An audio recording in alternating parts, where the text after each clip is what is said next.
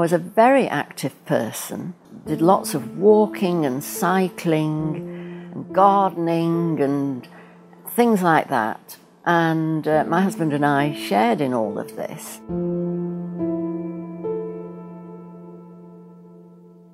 The only thing that I can think of that was very important to me, to both of us actually, was ballroom dancing. We loved the movements, the movements. We did Latin American and modern, um, and we used to go three nights a week in our heyday and just absolutely adored it. We may still try we, we talk about it occasionally, and it would be good, but honestly, I don't know.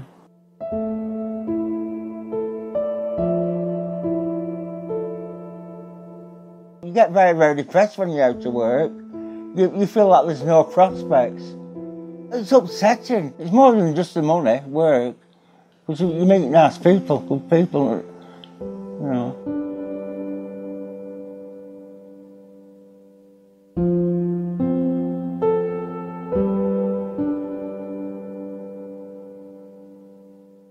when I first diagnosed, um, I, I, just felt like life wasn't worth living. I felt really, really down because it's a shock. I know it's just, like I said, it's pot luck, but um, life seems unfair.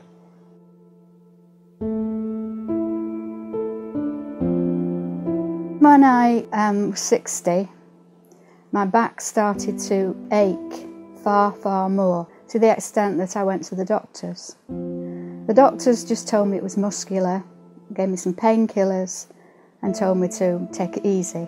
And the pain got worse and worse until at Christmas, on Christmas Eve, I couldn't get into bed. And I phoned the doctor and he said, I'll increase the painkillers. And I said, I don't want you to do that. I want to see somebody else. We went to see the specialist and they gave me a scan there and then. They gave me some morphine to get me home in the taxi. Um, and the next day, the specialist phoned up and said, You've got at least six fractures in your vertebra. You must be in agony.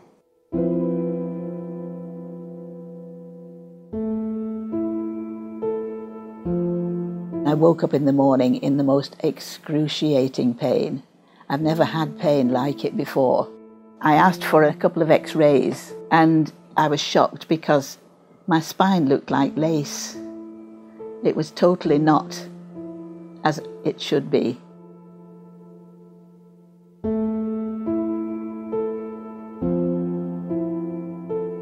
When your spine heals, it, he- it heals wrongly.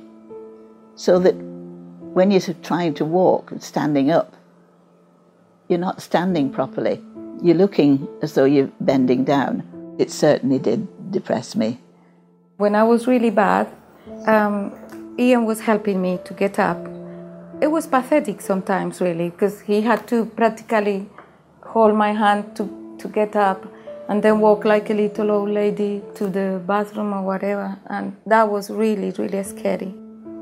That was really, really scary because um, I thought, my goodness, this is it.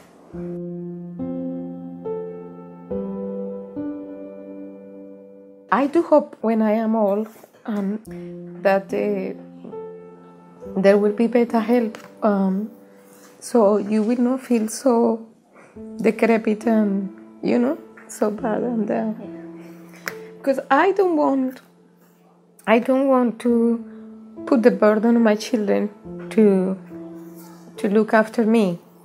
That's what worries me if I get really bad and uh, and. Um, I don't want to be a burden on them.